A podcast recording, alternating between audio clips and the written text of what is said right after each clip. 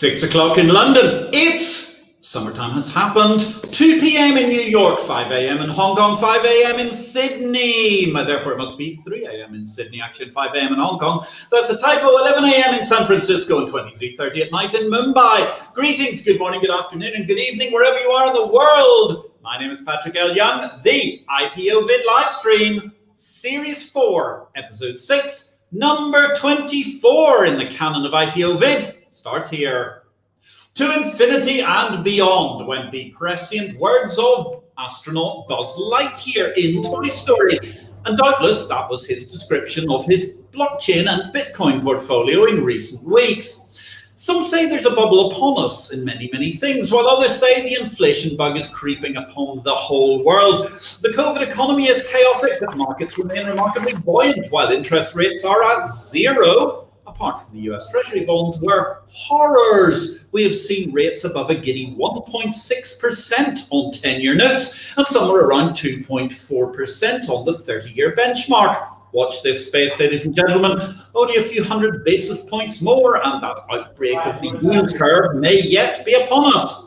In other news, the European Union says Britain should give the Elgin marbles back, presumably to Turkey, who were controlling Greece when Lord Elgin bought gilded elements from the interior and exterior of the Parthenon. In fact, the EU, seems eager to blame the UK for just about anything now that the UK has left the EU. After another spat of vaccine arguments over the course of the last week, where Brussels seems to have lost any comprehension of the simple first in, first out order rule, some gamblers are starting to put money on when the European Union will be blaming the UK for, for example, starting the Second World War. With Northern Ireland being held hostage, Brussels' annus horribilis carries on. And indeed, last week's IPO vid guest, Daniel Hodson, made an excellent plea today for parallel markets are we going to see a euro euro? Daniel Hodson mused in City AM this morning, Tuesday, March the 16th. Elsewhere, good stuff from International Women's Day, albeit, again, how can we have a credible discussion about equality when over 50% of the population get just one day devoted to their annual contribution to humankind?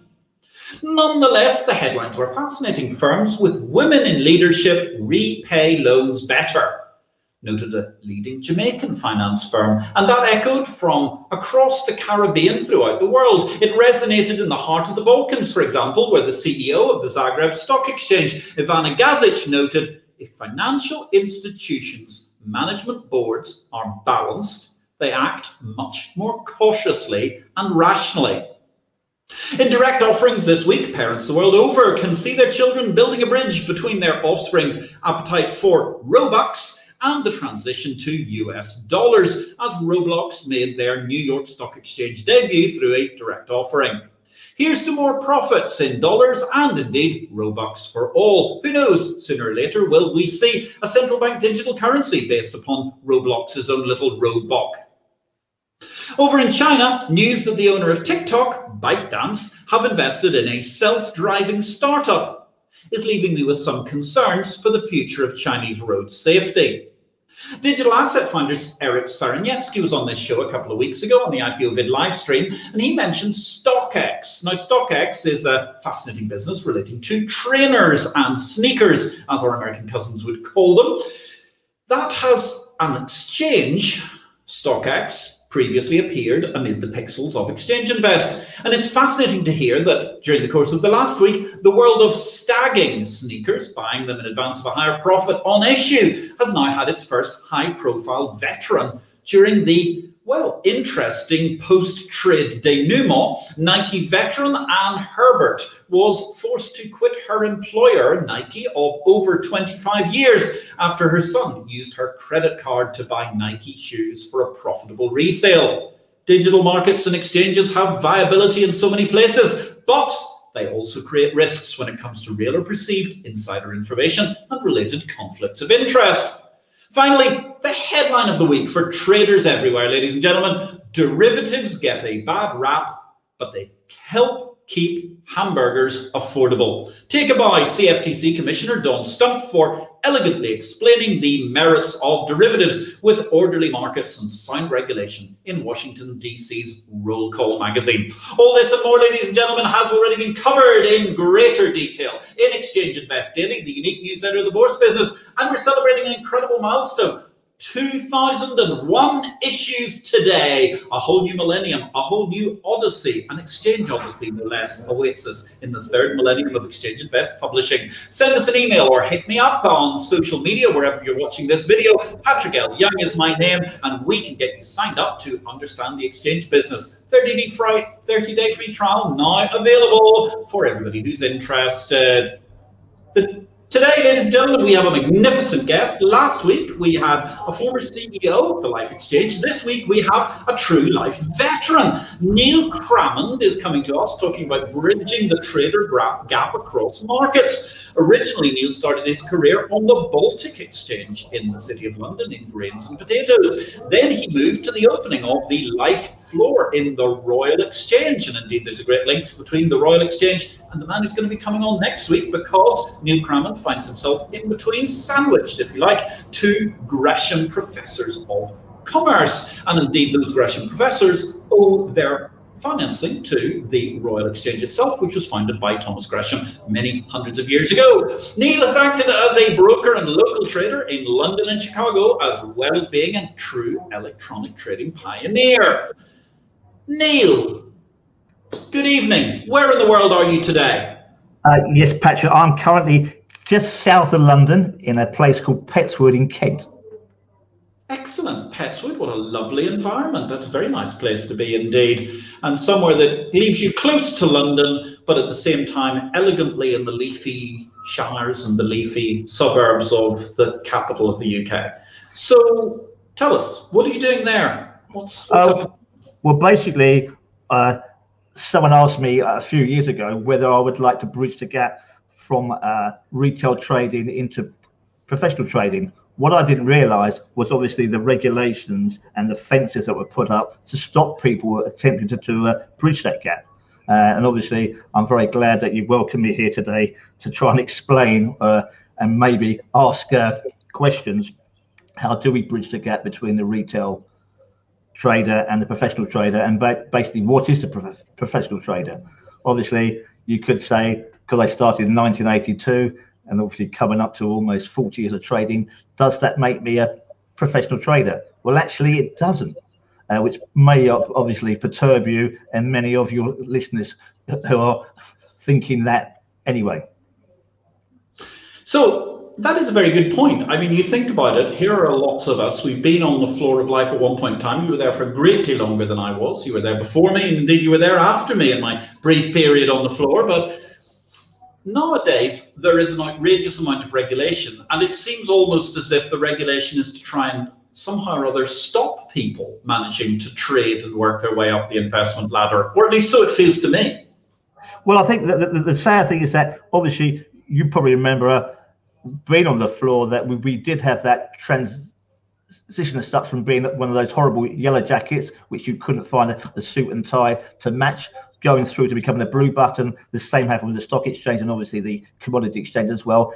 And therefore, you were supervised uh, uh, and chaperoned so much into becoming the next branch, and then obviously giving your, I think the LIFFE was a silver badge that allowed you to trade uns supervised. But that whole link, or you call, call it an apprenticeship, quite a popular word now, in 2021, you you were uh, administered by both the London International Financial Futures Exchange and any any other exchange. So there, there was that link and there was that help. Currently, as a retail trader, there is nothing at all out there for them to say, where can I go next? Where, where can I go from an amateur football player to a professional football player. And it's no surprise that when you look at most of the retail platforms out there, there's a little sign at the top there that says 80% of people who trade retail platforms fail.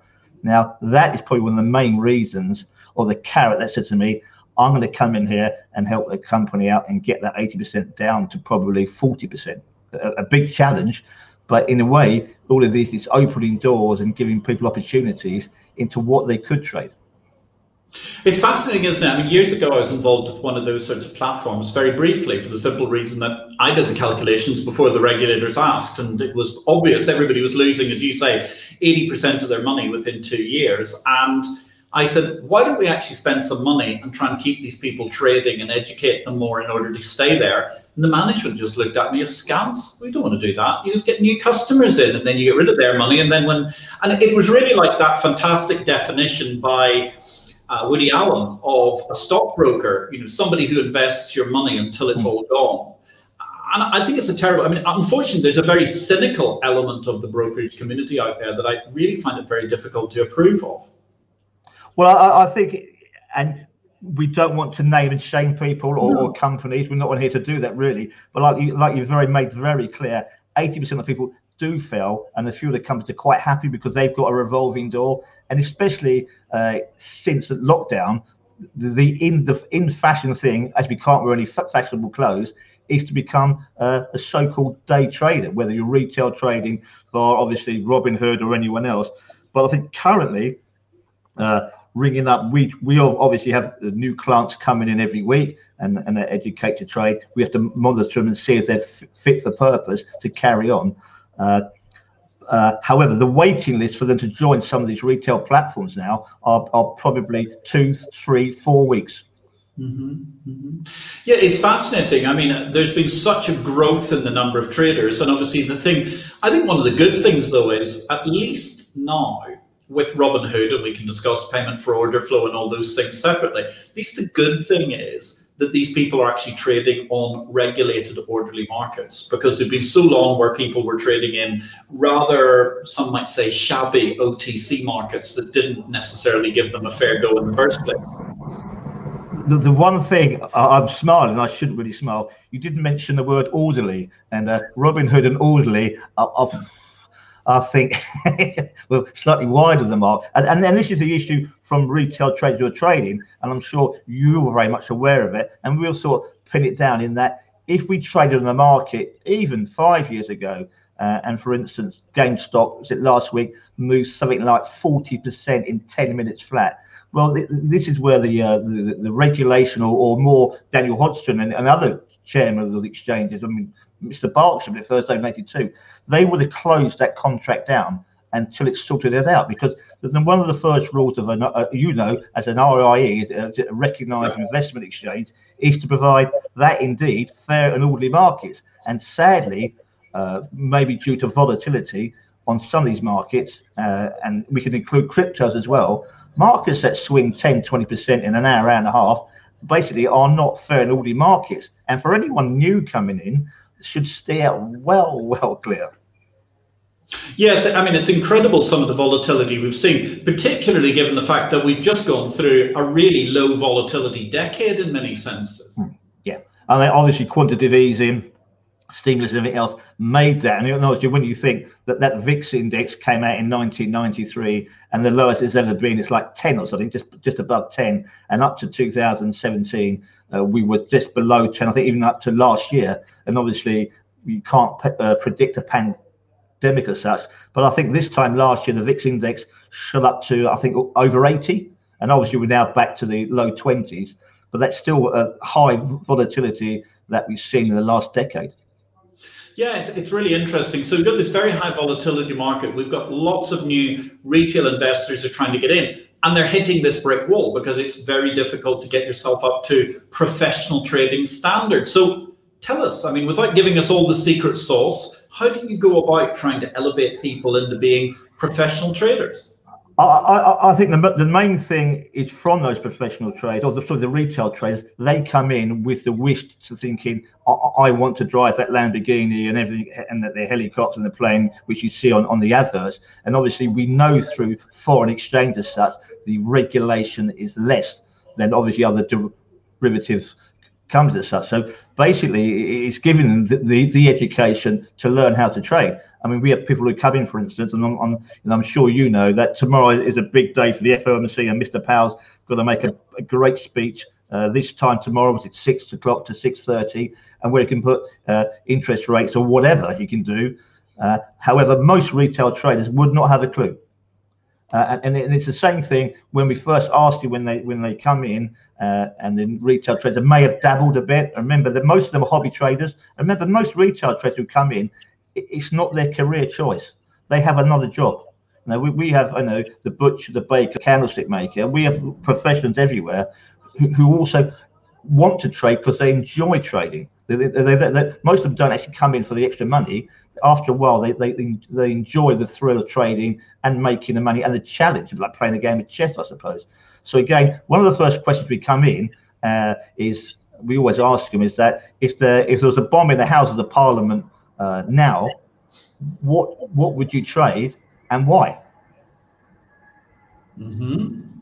And I'm sure you get an incredibly exciting range of answers. We have answers from ringing your mother uh, to obviously selling the stock market and, and most other things. But in, in all fairness, most retail traders are uh, are fairly uh, switched on as such, and they normally would say they'll just buy gold, which is obviously probably the most correct answer there.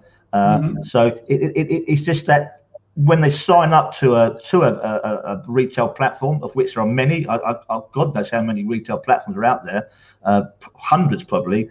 They don't give that advice. In in fairness to them, they have massively improved on that service, and without doubt, I'm sure the regulators had told them to. Because I think, or tell me if I'm wrong, January the sixth this year, a lot of retail traders were not allowed to trade cryptos, obviously because of volatility until they are established as a professional trader, which yeah. is a positive. Which is the positive, and certainly, I mean, that sort of licensing is is no bad thing. But of course, one of the difficulties, and this goes back to your original point, is it's incredibly difficult because the the licensing seems to be such a miasma. I mean, it's almost if you haven't traded the product, then you can't be regarded as skilled enough to trade it. But you can't trade it because you're not allowed to trade it, and that seems to be a huge degree of the problem with regulation these days.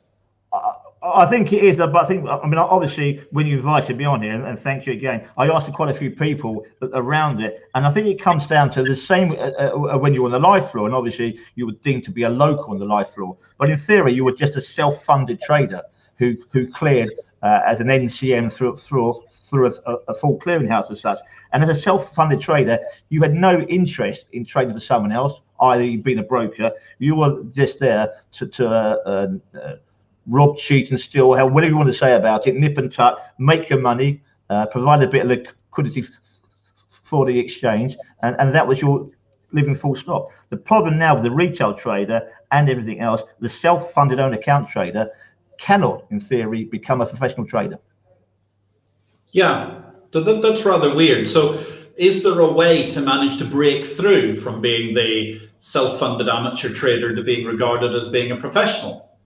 Uh, currently, obviously, you have to go through your compliance, or, or, or, or and obviously, if you are a self-regulated uh, trader, so self-funded trader, you don't need to be regulated either. In, in, in all fairness, because as long as you put your own account up and, and you know how to trade, uh, why would you want to become a professional trader as well? So it, it works both ways. Because in theory, if if you're if you're under that 75 grand, uh, you're probably protected if if uh, anything goes Pete Tong as, as such. Uh, but uh, however, if you're a professional trader, you don't get that, that protection as such. So in theory, would we advise retail traders to try and become a professional trader or hide behind them being so-called an amateur trader with a, with a large account?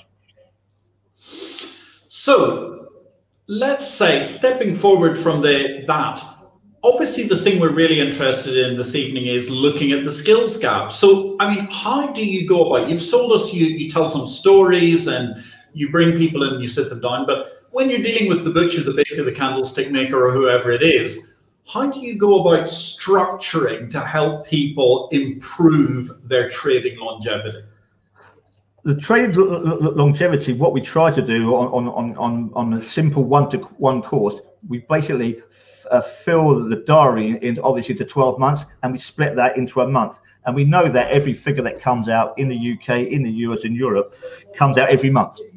So we know the first friday of every month is non-farm payroll and ism we know every uh, five six weeks with a central bank and obviously this week we've got the fomc the bank of england the bank of japan. So we, we spend a whole month with them going through every single figure every single day, every single opening, uh, every single Wall Street. So basically, although it sounds as though they're here for 25 days, in theory, we're, we're looking at the, at an 8 a.m. opening, obviously for Europe and the UK. Obviously, this week it's a 1:30 opening because Wall Street's uh, put their clocks forward as such, and obviously we go for the close as well at 4:30 for the UK, and obviously the US closed uh, this week. The next two weeks is 8 p.m. So we try and replicate real-time trading for the whole month. And in theory, once they've done that, in theory, you're saying, well, you just repeat that for the next 12 months or 11 months, to be honest. Yeah. So, so we, we try and get as close as we can to, to making them as a real, as a professional trader, real time trader, and see if they like it. Obviously, after a while, most of them are saying, well, actually, I can only really trade from 5:30 to 9. Uh, which which is okay because remember so many locals working in London and and Chicago only work three four hours a day anyway. Yeah, yeah. No, it's true, and I mean it's it's an interesting point because also now in this era of what I would call super liquidity, it's so easy to manage to pick even two or three hours in the USA with the S and the other the Nasdaq index futures, just to name a couple of stock indexes. And I mean, the possibilities in options are simply beyond belief if you want to trade these days compared to what we were used to, say, 30 years ago. And I, and I think, and, and in all fairness, uh, uh, to some of the big exchanges. I mean, the, the, CME gave a fantastic lecture last week, which lots of our members went to, about explaining uh, S&Ps, mini yes and please, and obviously the options as well. So uh, uh, that helps as well. And I think the exchanges are trying to bridge the gap. But the same thing, as you know, what happened probably five or six years ago, if you wanted to trade on the exchange, the, the uh, full clearing members upped whether you had an account from 25 grand to probably 50 grand or even more. So therefore, that priced out quite a few uh, locals who were on the floor who maybe only wanted to trade uh, small clips, but obviously uh, they're probably trading those clips 30, 40, 50 times a day. So they they, they were thinking actually the exchange don't want us anymore. But obviously, yep. you know full well that the full clearing members, who were probably were four or five hundred in depth, say 10 years ago, and probably now down to about 50, 60, who want to take on independent traders. Yeah. So those traders thought, well, actually, I can't afford to have that in my in my account and not use it. And I don't want to put 50 grand or 75 grand. I might as well go back or not back. I might as well try the retail trading out. So there's no surprise that that some of these retail platforms have grown tenfold. Uh, and in theory, what Robinhood have done, very simple, was to encourage that 18 to 24 year old who couldn't ever get into the exchange or will never be allowed to, and and and get them up and, and running to, to making money as such. Yes, it's absolutely fascinating. And in fact, ladies and gentlemen, I'm here with Neil Crammond this evening. My name is Patrick L. Young. Thank you for joining us on the IPO vid live stream.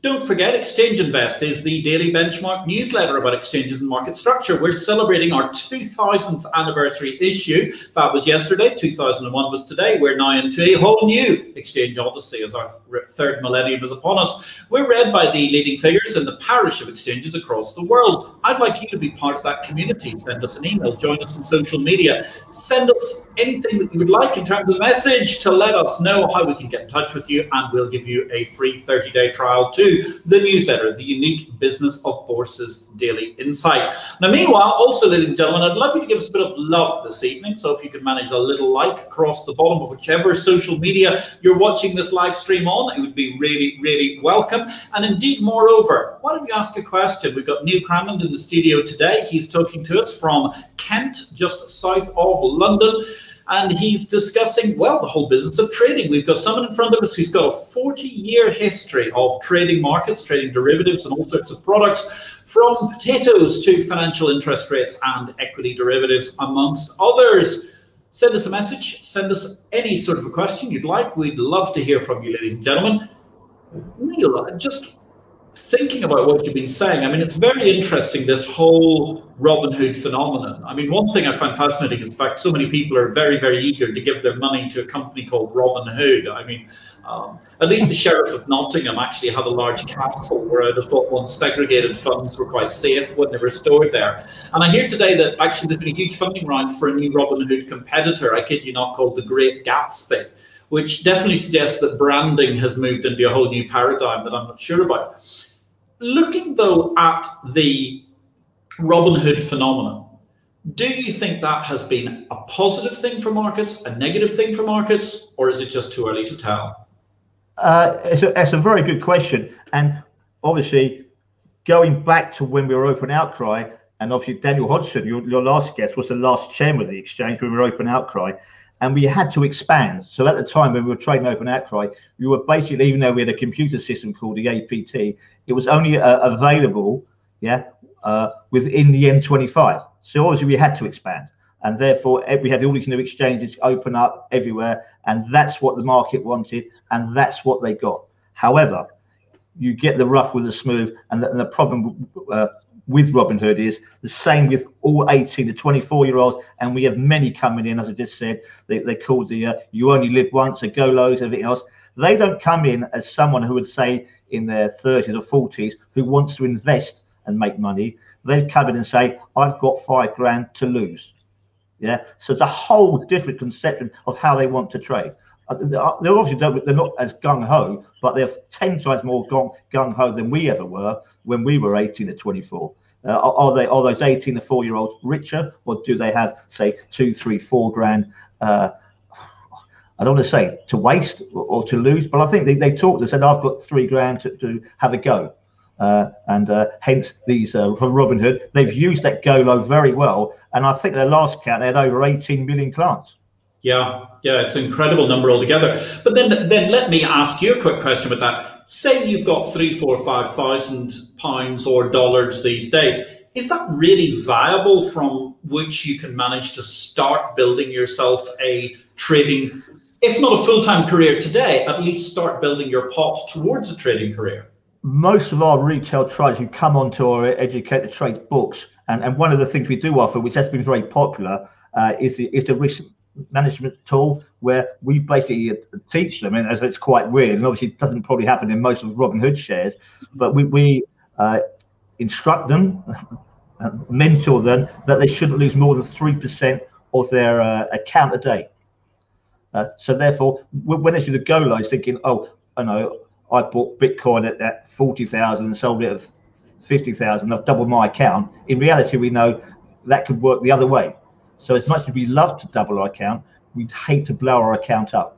And and, and sadly, a lot of those go lows we've seen it the last two, three weeks, we may have seen one or two have said they've done fantastically well, but the majority of them, I'm pretty sure, have blown their accounts up. So in theory, yeah, most of our traders who come in on the retail, we advise them to start with five grand no more than five grand because in, in theory as you know you, you, you have to accept that you are going to lose money now and again but how much money you lose in your discipline is probably the only way to go forward and, and i think some wise man said many moons ago you count the pennies and the pounds will follow Yes, absolutely. And certainly it's, it's very interesting because I think, of course, one of the other problems can be that when you do turn up with 5,000 uh, pounds or dollars, you can't actually get an account with anybody except some of the really shonky operators, which can be a challenge. I, I think, in, in, in, all fairness, I mean, I mean, uh, when, when some of the main ones, IG, CMC, ETX, who, who we use all of them. We, we don't we don't uh, particularly point any one of them, and, and compliance-wise, we, we know that, so we can't. Uh, and most of them have been very good. Uh, mm-hmm. Uh, and obviously, the, the problem they've got is that they haven't got the manpower to teach those traders to say, this is your discipline, this is your thing else. So, in the way, that's where we've come in in a way to take them on board ourselves as such and, and help them not to blow their accounts. In, in, in, in the same thing, if you've got a five thousand pound account, making a fifty pounds in one day is quite an achievement. Yeah. And the same thing, you know, you years ago when you were local on the LIFFE floor, you did exactly the same thing. However, you were backed by a, a, a big a big company who probably yeah. gave you a cut of 50 50 or 40 60, and therefore it went that way. And the issue you've got at the moment there's not that many prop houses out there who are, who are willing uh, to take you on because the cost to train someone up, as you as we have spoken to you before, it, a is costly. It's probably about 30, 40 grand, but also it probably takes about 12 to 15 months to train people up. Yeah. Yeah. Well, actually, we had um, we had Lee Hodgkinson who was on just a month yep. ago from not far away from you in Kent. Very close. Yeah. Uh, exactly. Five miles down the road.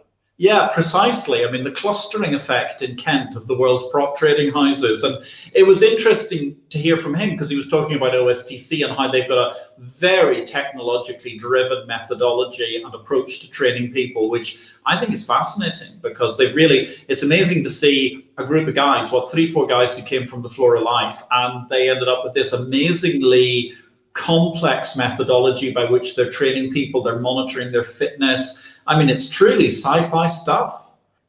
I, th- I think you'd be fairly shocked that when when the floor when the floor shut, I went to work at OSTC in Bromley as a as a futures trader, uh, and obviously remember uh, you might remember them, David Kite, Kite yeah. Futures. They yeah. they when they first started, they were part. I think it was on-screen trading. They merged with trading technology, so that they came OSTC, and their business model is superb. And uh, yeah. Uh, Langley, Rob Brophy, uh, and, and uh, Johnny Ocamps and Mark Slade done a fantastic job. And anyone else I missed out there, uh, and, they, and Lee Hodgkinson has come in the last two years and a superb CEO. Absolutely. Superb CEO altogether. And it was great to have him on the show uh, just about a month ago. You can catch that. Go to youtube.com, look for IPO vid, and you can get all of our back issues, including the interview with Daniel Hodson, former CEO of LIFFE, to which we've been referring earlier this evening. And of course, you will be able in posterity to catch this excellent interview with Neil Crammond. Neil, we've got a couple of questions. Oh, very interesting one. We've got LinkedIn. Somebody's asking us, where should I start trading? Where should I start trading? Stocks, bonds, options, futures, forex? Well, I, I, I think it's a, it's a very good question, and and obviously most of the people who come into us, and, and we've got the sales team who answer those questions. Most retail uh, traders who come in think they can only trade forex. Yeah, mm-hmm. and, and I think that is part of the education uh, that we give out to them. Is that as you, as, you, as you well know, you can trade all of those things and many more things. Uh, I think you've missed out commodities, uh, uh and obviously he's missed out cryptos in the way you can trade cryptos. But two of the hardest things to trade are the, are the, are the two wings you've got there, the stocks and the forex. Uh, I've always said to people when we're teaching people and you're learning, there are some are other contracts that you can trade when you're learning that are less risky and easier as such to, to understand. And, and obviously, uh, when we go through on our on our one to ones, we go through all those contracts stocks, bonds, options, futures, and forex. And and uh, anyone will tell you options are a nightmare to understand. Uh, uh, just when people say why are they called calls and why are they called puts, V, you get over it. And obviously, the, the more you get into trading, the more you understand what to trade. And the same thing with Cheltenham on this week. Horses for courses. Obviously, with uh, Powell and the FMC tomorrow, you probably would trade uh, bonds and forex over other things. Yes, absolutely fascinating indeed. With Cheltenham on this week, and of course St Meath Day tomorrow. A very happy St Patrick's Day to everybody in advance of the great Irish National Day. Please, in the spirit of political correctness, remember this is the one holiday where we fully anticipate that you will be culturally appropriating everything Irish, no matter whether you have any Irish gene or none whatsoever. It's a big day, and just go out and celebrate. And if you can't go out, stay in and celebrate. Thank you very much, Marianne Madeira. We've got a like on Facebook. Really appreciate it. Hope you're having a wonderful night over there in, I do believe, the Philippines. It's lovely to hear from you. Hugely appreciate it. Thank you for all the support, ladies and gentlemen. Gets us rocketing up the search engines and allows us to get and enable guests like Neil Crammond to be heard by more people and therefore more people to understand the science of investing. We're going to get to a great question about the science of investing in a moment. We've got, oh, a series of questions are rolling up. A third already in the mix. If you want to ask what, ladies and gentlemen, this is your opportunity. Talking trading, talking trading education with Neil Crammond. So, Agata Bellon, Agata, good evening. It's lovely to see you. Okay, Agata is asking, oh, there's a good one. What's the best book I can oh. read about trading like a professional? Have we got enough time now? Uh, well, there's obviously a multitude of, of questions that, that, you can read. Uh, I forgot the, the, title, and I'm sure hopefully someone will come in. Uh, there's a, there's a. Oh, I think what, what we uh, we look at it's the economic atlas of economic indicators. I think it was written by Mark Standish or something else. I think it was last printed in 1992. Uh, and I call it my Bible. You can't buy it new. it, it did cost about four or five pounds, but I think it's because we've so many of our students last year have taken it up. It's about 40 or 50 pounds now. It basically tells you what every figure is uh, in the US uh, and obviously uh, and, and some European figures. And some of those figures names have changed. I'm sure uh, Patrick remember the, the word napalm, which is now changed to oh, yes. some other things. Obviously, we can't call things napalm anymore for, for many reasons. But all those names, they tell you why you they trade those things. And I think one of the big, biggest things I tell the retail traders and they, they come across, they all think the markets move on technical reasons but anyone who tells you who's trading a proprietary house or, or, or a hedge fund or anything else, it's normally news or fundamentals that move markets. Uh, so, so those books try and get things as real as possible. And obviously, it will tell you what the, the, the GDP is, what the equation is. If a higher GDP, what do you want to trade uh, on a on the figures, if it's good for the dollar, if it's good for the bond, if it's good for the equities, all those things, they really help you. So that, therefore, when you go to most people's desks, they have it on the desk. And I've just seen uh, George Brown there has said the yep. Atlas of Economic Indicators. Thank you very much. I normally have it on my desk, but I lent it to a student a couple of weeks ago, and he's still reading it, obviously, because it's the FOMC tomorrow. Very good. Thank you very much indeed for that intervention, George. George Brown, I'm going to come to your question in just a moment. It's the Atlas of Economic Indicators, a visual guide to market forces and the Federal Reserve. And it's by the fabulously titled W. Stansbury Carnes and Stephen D. Silder, I think, or Slider. It's quite difficult to read. Reading it off my off my small my small yes. prompt screen and, and I think it's Harpers and Collins. I do think I, I, may be wrong, but I do think they are both deceased now. uh, right. Because I think they both wrote it in 1970. Uh, yes. Uh, so, but that's the one I read, and, and, every now and again, whenever the figure comes out, I reread it. Uh, it's a bit like, as I said before, it's a bit like your Bible, so you understand a higher figure, what it affects, what markets, and and etc. So, a very simple. If you're a professional, read it. It, it doesn't take very long. Excellent. That's brilliant. And thank you very much for the pointer. Thank you for the question, Agatha Bellon. And thank you also for the pointer, George Brown. I'm going to come to your question in just a second as we move on from the art, the atlas rather of economic indicators. And we are moving to a regular on this show, as indeed, thank you very much to producers on flying form this evening. There we have the Atlas of Economic Indicators, a visual guide to market forces and the Federal Reserve by W. Stansbury Carnes. It's a mass market paperback, apparently, published last printed in, I believe, 1992. Let's move to John Falk. Good evening, John. It's lovely to have you with us again this evening. Thank you very much for both watching regularly and your regular questions. What a good one this is. Ooh. So, what does a human trader bring to the market compared to an automated or AI trader? Well, in a way, uh, I think I use John's words. Are they the same thing? In, theory now, uh, most most of the platforms you can use now with many mice, you can be a human trader or, or, or in theory, a human algo. The the argument being is that uh, how fast can you be? Is, is an AL trader faster than a human trader?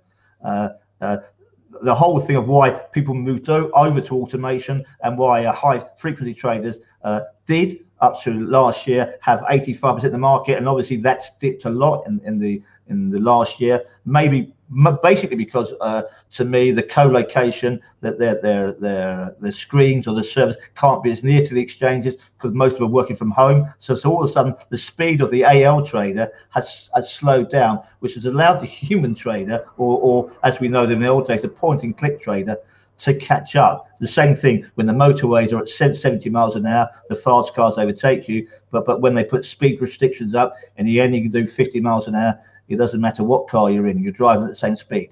So from a human trader point of view, his emotion may came in. I think a lot of uh, automated traders um, uh, tend to buy highs, a lot, lot higher than human traders do, and sell lows as such. Uh, and, and it'd be interesting to see when you get a, a big event. Uh, and let's get it right. This time last year, when uh, Wall Street was, I think, I think it's maybe uh, tomorrow Thursday this time last year, the, the 17th, I think what it was, uh, the uh, Wall Street moves 3,000 ticks in a day. I'm pretty sure that most of those automated AL traders didn't have a great day, and without doubt, the majority of human traders who were trading had a field day. It's probably the best day of the year. Yes, very interesting. Therefore, when so therefore on the truly big day, you're probably looking at the human trader as opposed to the AI trader. I, I think uh, normally in, in, most things, if you're a, a, a, a high frequency trader, uh, nitpicking, taking ticks here, ticks there, when when a, volatility day comes, very often we do see the uh, liquidity shrink because most of those uh, AL trades, automatic trades, will just turn their machines off. Uh, and I'm pretty sure the Citadels, the Virtu, the D&Ws, you name them, uh, uh, would would struggle with the markets very, very fast. Very interesting. And actually, John Falk's coming up with a, a follow up, which I'm going to take first, and then I'm going to get to your question, George Bryan. Apologies for that. But uh, it's not first in, first out, the algorithm for questions here, because I think this is uh, a follow up. Oh, good. So he's saying, does the human trader have a better feel for how a market may move? And he's saying Neil has already answered the second question. Thank you very much. Hey, thank you, John, for asking the question. It's a pleasure to see you this evening. So I think, I think also quickly go, go to what John said is the once you understand the price action, uh, especially as a as a human trader, and you can find that market profile or, or whatever. You, you, I mean, you can see a tide go out and a tide come in. It, it doesn't take very long to to take that skill on. And when you've got big orders coming in, like we have certain times out of the day, like on Wall Street, most openings, uh, you can you, you tend as a trader to go with that trade. Very interesting. Thank you. Thank you very much, Neil. Thank you once again, John Falk. Ladies and gentlemen, if you want to ask a question about trading, now you've got the opportunity to talk to a genuine polyglot of the trading industry. He's been around it for 40 years and can talk just about any market you want. He's traded in London, traded in Chicago, and all over the world from the comfort these days of Kent in the Shires just outside of London. So, George Bryan, thank you very much. You came up with that name, the Atlas of Economic Indicators, a moment ago. Really appreciate that. And you've had this question. Thank you for waiting patiently. As a new trader, how many hours per week should be looking to research on the side of a full-time job? And do you offer flexible one-to-one teaching? Oh, uh, I think I'm right, and, and you tell me if I'm wrong, Patrick. I think Warren Buffett said you have to read 500 pages of news a day to be a, a, a research trader. I, I, tend to think I'm not too bad. I probably read about 15, uh, which is enough for me. Uh, and and obviously, the, the second question to there: Do we offer flexible one-to-one teaching? I think what we've done, I think I mentioned it earlier, is that what we're trying to do is to re replicate real-time trading. So you put yourself uh, as a professional trader, and you probably have two or three uh, junior traders or retail traders who are thinking about taking a job on full time. Uh, and obviously, that may be their aim. So we put them through a sort of months of training, each figure as we go on Monday, Tuesday, Wednesday, Thursday, Friday times times 20 the days in the month, and hopefully then they will they will see what a what a professional trader or or a full time trader has to go through every day. And as we said before, sometimes when it's quiet, you may only come in for two three hours a day. However. Uh, most uh, professional traders will tell you they're probably at the desk for uh, eight, nine, ten hours a day. Yeah, it's a it's a lot of work. So therefore, if you're working trying to get your feet under the table and you're trying to trade part time, which obviously George is talking about while he's learning, what sort of time what sort of time should he balance actually between reading and learning and actually trading? Uh, I think once you understand the, the, the fundamentals, you, you, do the technicals and, and, you can split it into, into three or four. You've got the technicals, you've got the chart that you need to learn, and, and, and that takes that takes its toll. And there's certain courses that we provide educators that follow that. We obviously, as we mentioned, do the one-to-ones. That only takes a bit longer, over a month. Uh, but I think it's the same thing. Is the question we get asked a lot is how long does it take for one to qualify as a competent trader. Yet again, I didn't use the word professional trader because I think that's the wrong word to use. How and, and how long basically till I can earn money to pay my bills is something that I've probably been asked probably thousands of times over the last not 40 years, it's definitely the last 20 years since we've been on screen. And I think I mentioned that to you before, it's probably 12 to 15 months. Mm-hmm, mm-hmm. And then therefore the the the more uh, important side of it is therefore, can you fund yourself for that time while you're learning to trade. Not, not, as I said before, having that five, ten grand in your account that, that you need to trade. Because I, I, think, like you said earlier, having a too small account, you're not going to learn anything and you're probably going to blow your account. However, it's the same thing like anything else. If, if you go to university or anything else, you know, you don't get your, your degree till three years. In a way, we could train you up. But I think in theory, although th- this year and last year has been easier because obviously we've had a, a, a, mega year 2020 and 21 due to the volatility and the pandemic as such. I would say you probably have to look at it m- minimum of one year so it's going to take you a minimum of one year. And actually, John Falk has asked a great question, which is a follow up related to this question. Thank you very much, George Brown, for your question this evening, your interventions. Feel free to ask another if you'd like to. But John's asking an excellent point, which is Is this a young man's game? Do you have to be under 30, male or female, to be a successful trader these days? Uh, I, I think uh, obviously what's happened now, we said before, uh, the, these YOLO traders, as we said, and, and, and I think majority of the Robinhood traders were 18 to 24. And, and obviously Robinhood went looking into those universities in America for those very, very people. However, as you said, to be a successful trader, do you have to be under 30? I, I think it's the time you put in now in that because you can be sat at your desk, you can be anywhere. You can even be in Malta and trade. Someone tells me, yeah. and I think uh, it's it's, not, it's the time you put in, and, and a lot of people we take on as students are 18 to 24, but a lot more recently, due to maybe redundancies or whatever, I would say are in their mid 30s to above. That's very interesting to hear. There's there's the possibility. Who knows, Neil? We might even be able to make a career for ourselves at our age. Might even well, happen. Well, I think it's quite funny. Uh, when I worked, uh, obviously with the LIFFE floor as well, there was, uh, was, a, there was a chap called David Morgan who who was definitely not 30, is probably 60 or 70. And and obviously in Chicago, in the commodity pits, the Chicago of Trade, some of the people there who trade on the on the wheat floor were definitely in their 70s and turned up every day to trade. And you know what? They had total respect.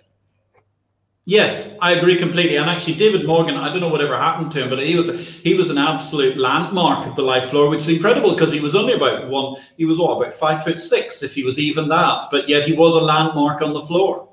I think uh, he's still going. Uh, he still turns up to the ex-LIFFE uh, uh, LIFFE dues. And if you remember rightly, Nigel Farage is the next lifer as well. Uh, yes, so yeah.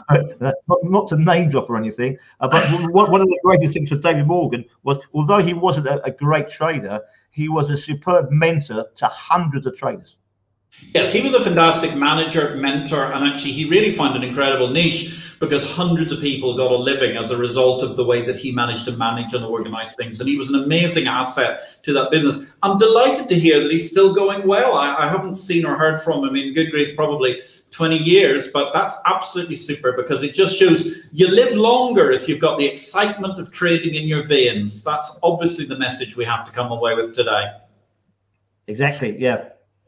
So we got a couple of more questions that have come along. Thank you very much, John Falk, for your questions today. They've been really, really fascinating. Susan McFarlane, good evening, Susan McFarlane. It's absolutely lovely to hear from you today. And you've got a great question.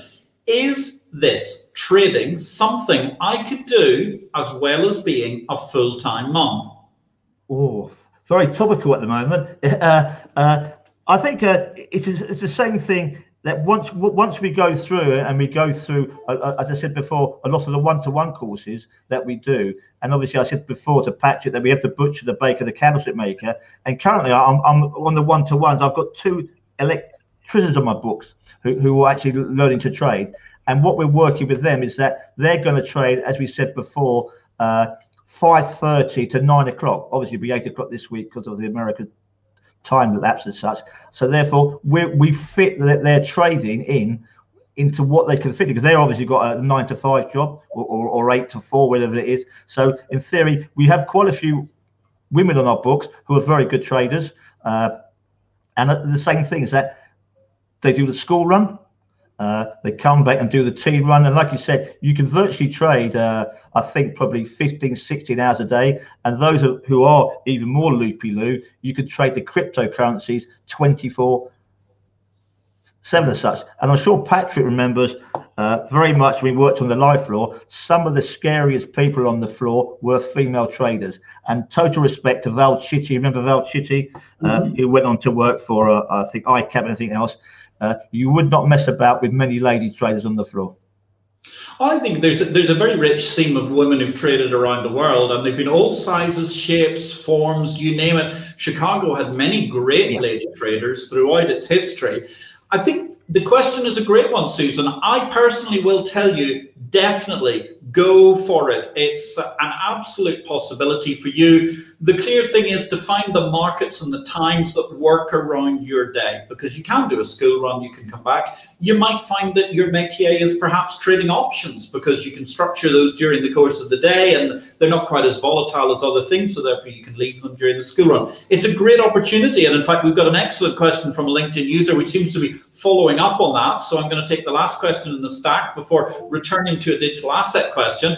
Um, Full time mums are like part time dads. Everybody is welcome, right?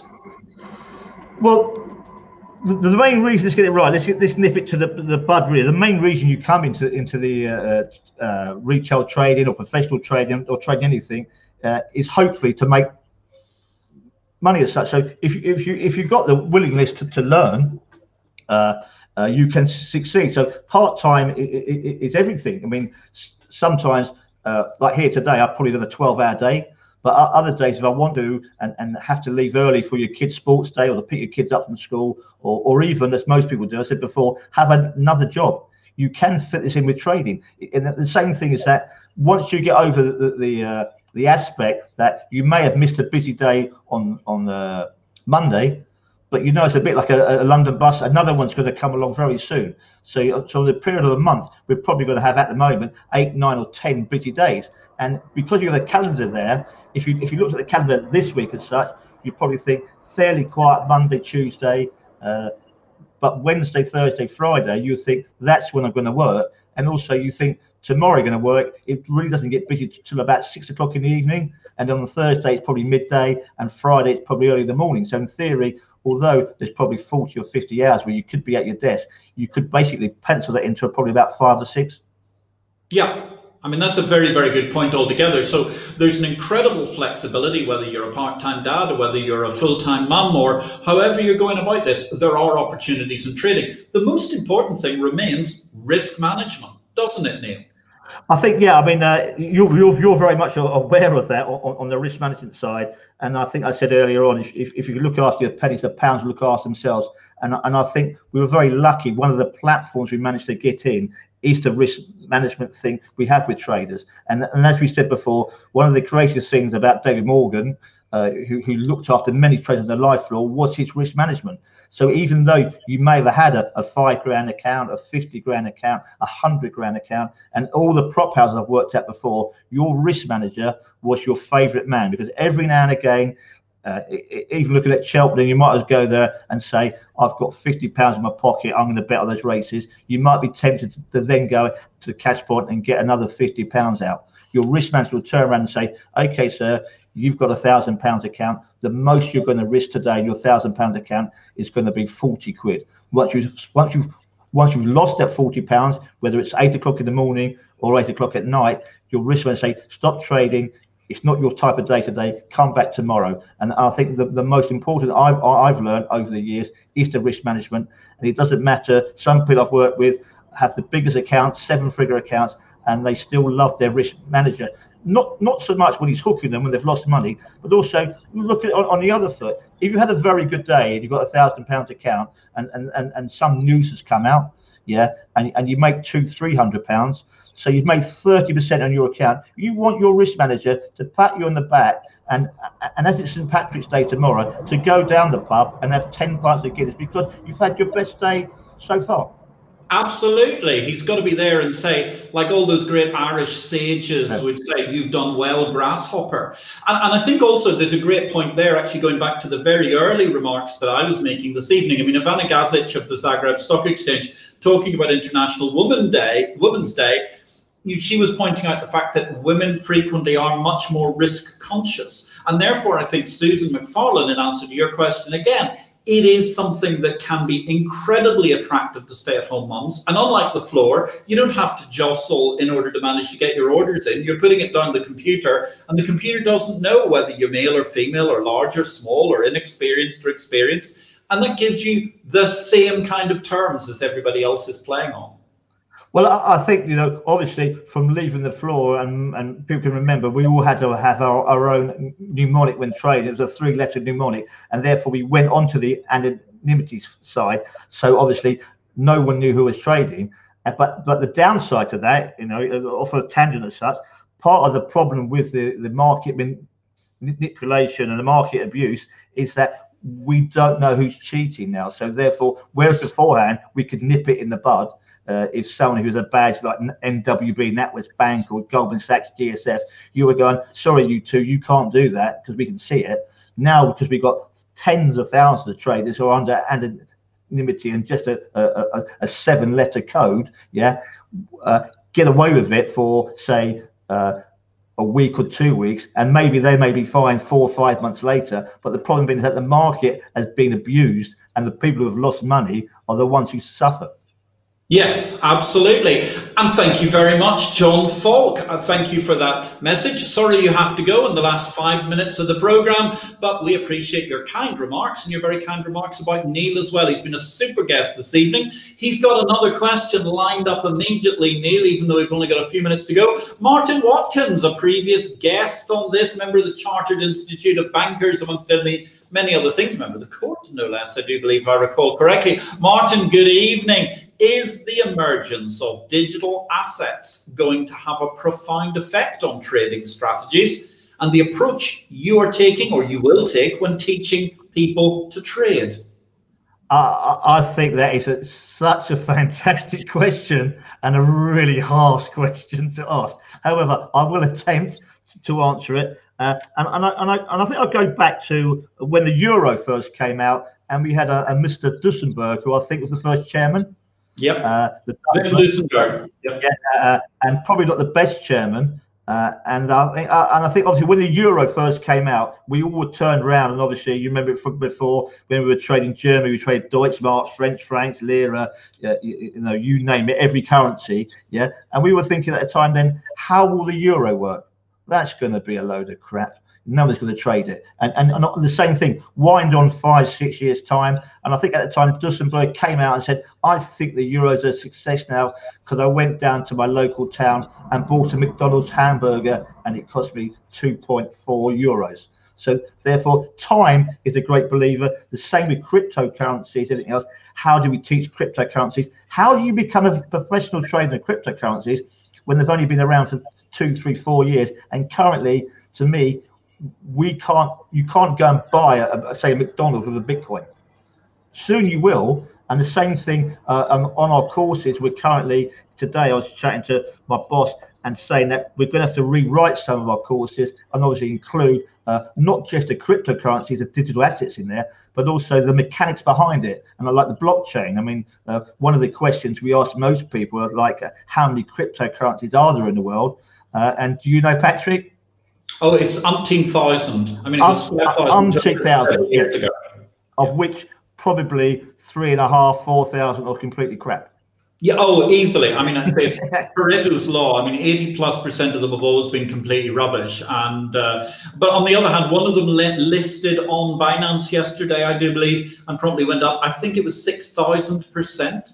I mean, that's quite a quite a first day pop by any stretch. And, and, and, and I'm certainly not advocating cryptocurrency investment, ladies and gentlemen. That that goes back uh, to one of my questions. I'm going to say to you is that something that moves six thousand percent in an hour or two hours is, as I said before, one of the criteria for an exchange to put that onto exchange yes. and become a, an RIE, was it a recognised investment exchange, is the simple thing.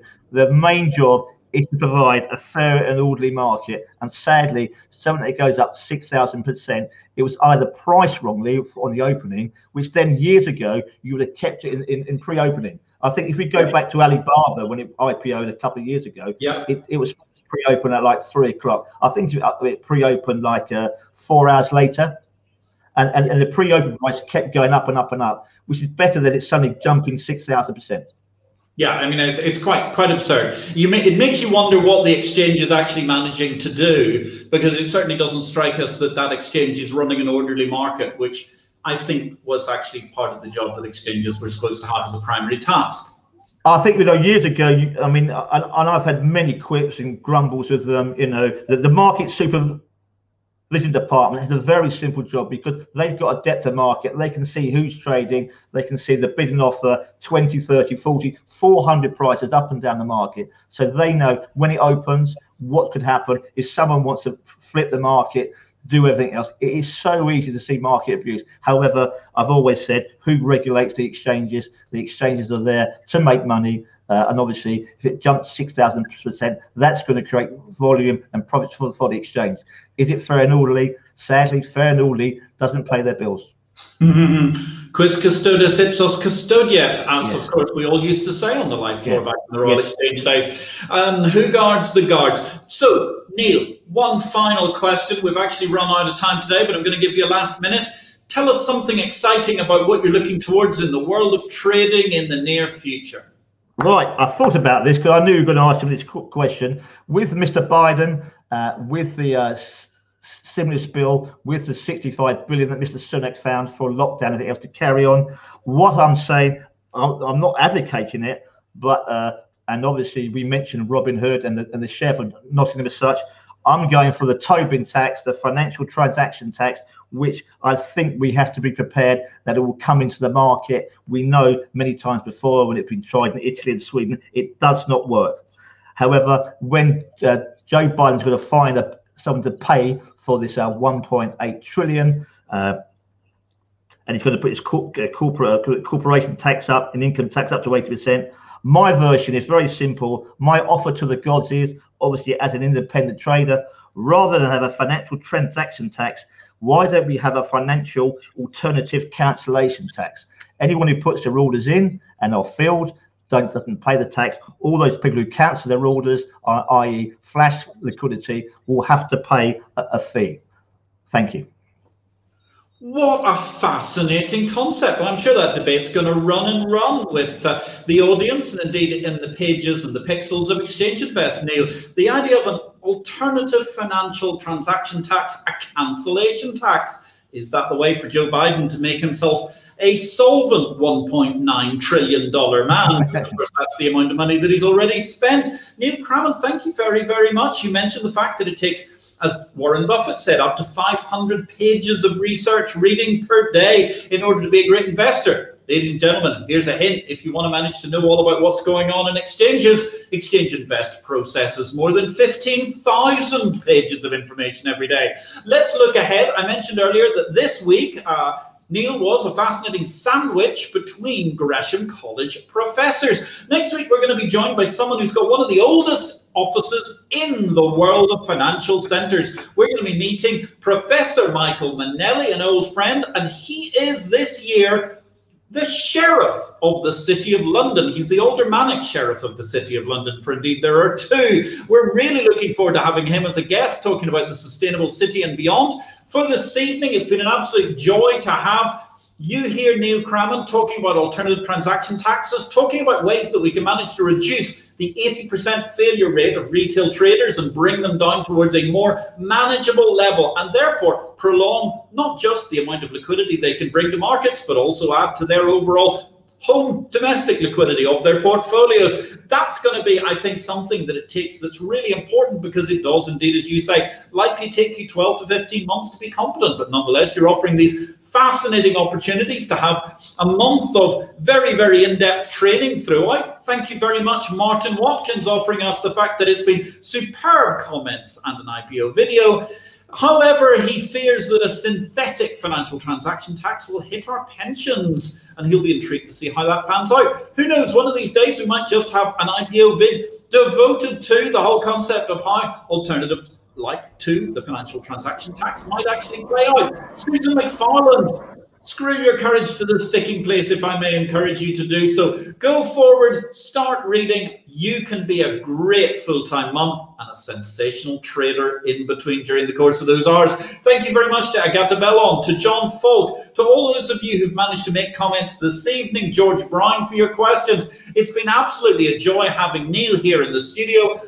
I wish you a very profitable FOMC meeting during the course of this week, tomorrow evening. So, therefore, I hope, ladies and gentlemen, you won't be going excessively in terms of St. Patrick's Day tomorrow, but I wish you a very happy St. Patrick's Day there and culturally appropriate as much as you can. This has been the IPO video, issue number 25.